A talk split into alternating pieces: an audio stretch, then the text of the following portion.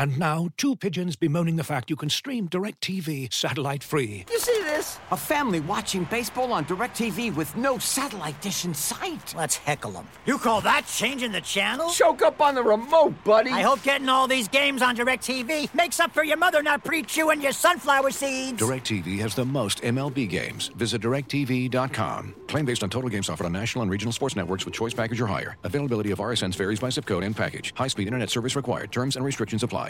This headline podcast is presented by BetMGM, the king of sportsbooks. Breaking news from The Athletic. The big targets are starting to move leading up to Friday's MLB trade deadline. Joey Gallo is headed to the Bronx along with Joely Rodriguez in exchange for four prospects. I'm Tim McMaster along with the Athletics Yankees reporter Lindsay Adler and Rangers reporter Levi Weaver. Lindsay, I'll start with you this it feels like a dream for Yankee Stadium. The left-handed power hitter who hits mammoth home runs going into the ballpark with the short porch in right field. He also strikes out a lot, but just talk about how he fits with what the Yankees are trying to do here to put together a, a second half run.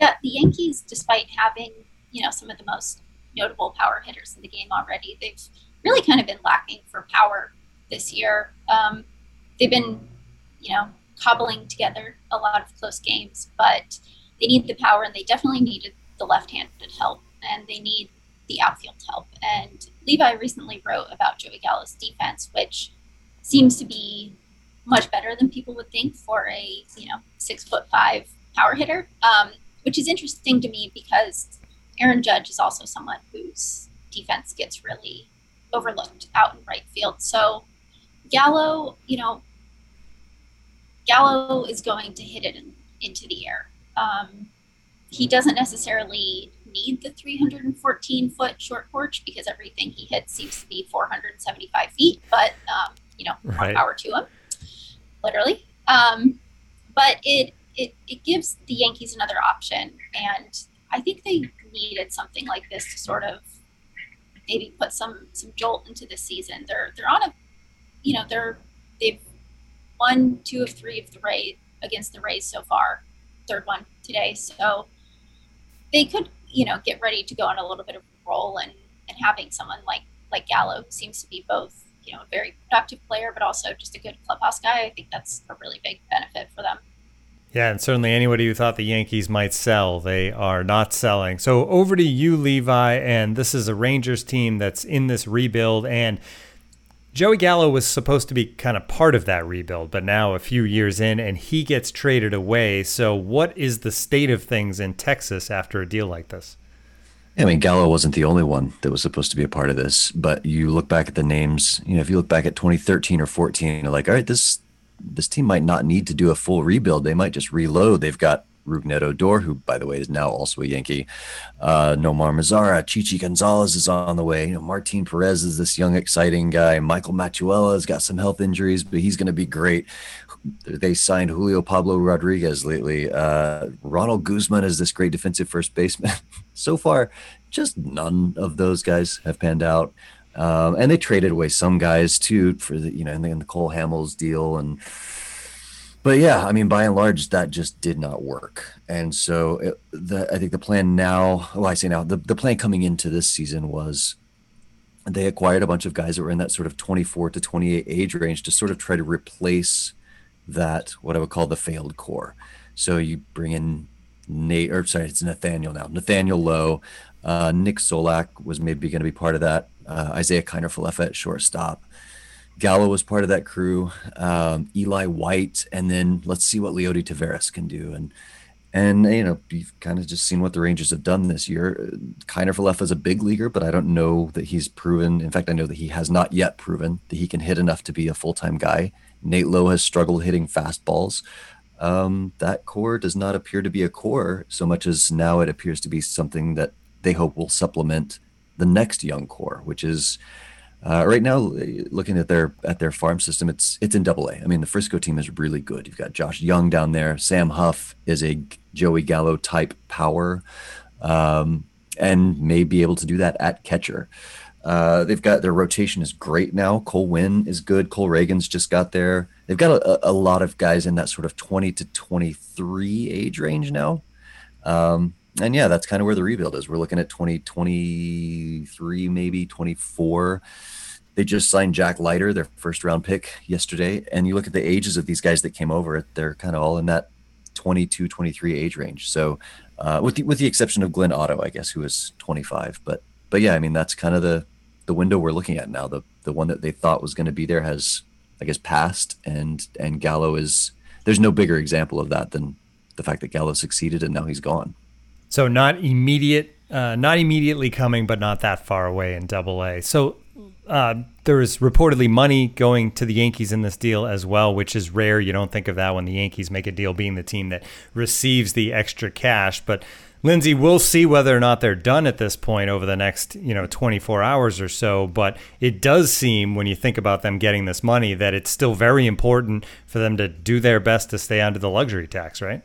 Yeah, it's pretty interesting. I mean, I think um, they have some cushion, so I would think that you know they have the flexibility to make some more moves. I would say they could use some established pitching help, um, some pitching depth as well, potentially a shortstop.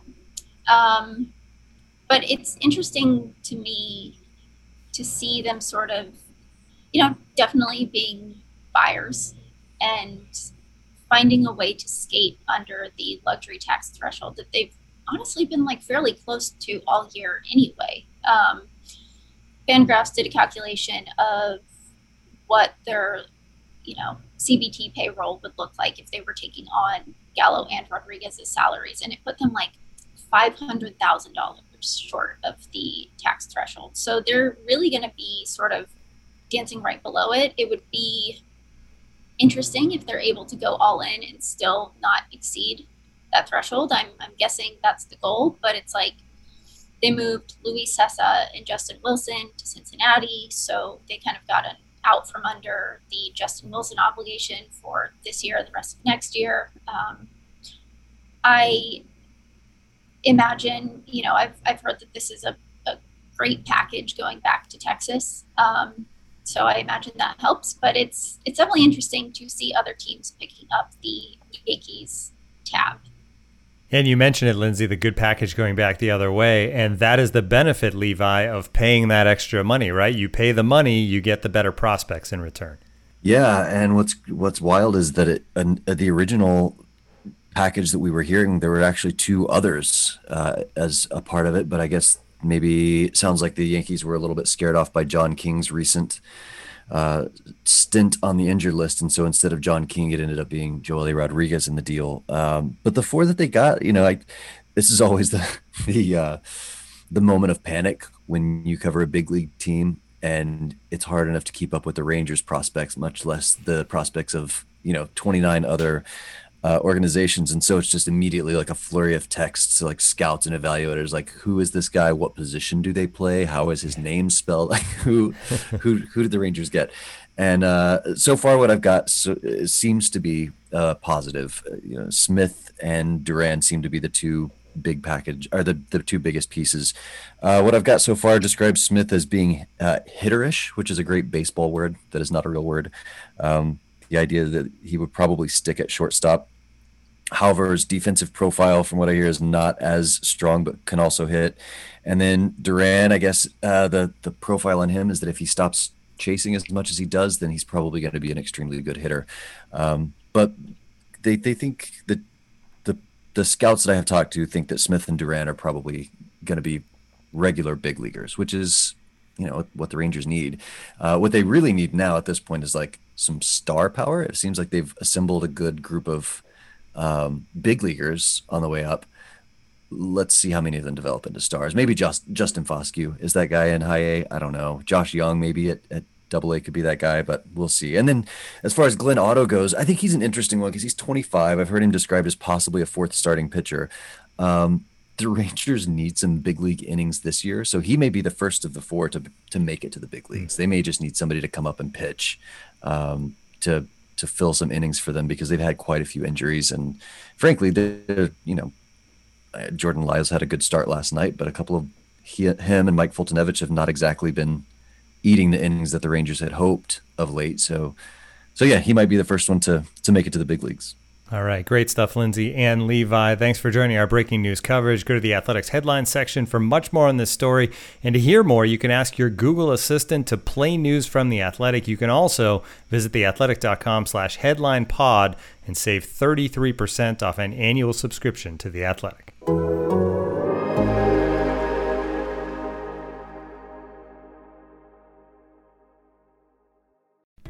As you've probably heard by now, we've teamed up with BetMGM this season. We'll be using BetMGM lines to make all of our picks, and we'll have special offers for our listeners each week. If you haven't signed up for BetMGM yet, use bonus code The Athletic, and you'll get a one-year subscription to The Athletic, plus up to a $1,500 first bet offer on your first wager with BetMGM. Here's how it works.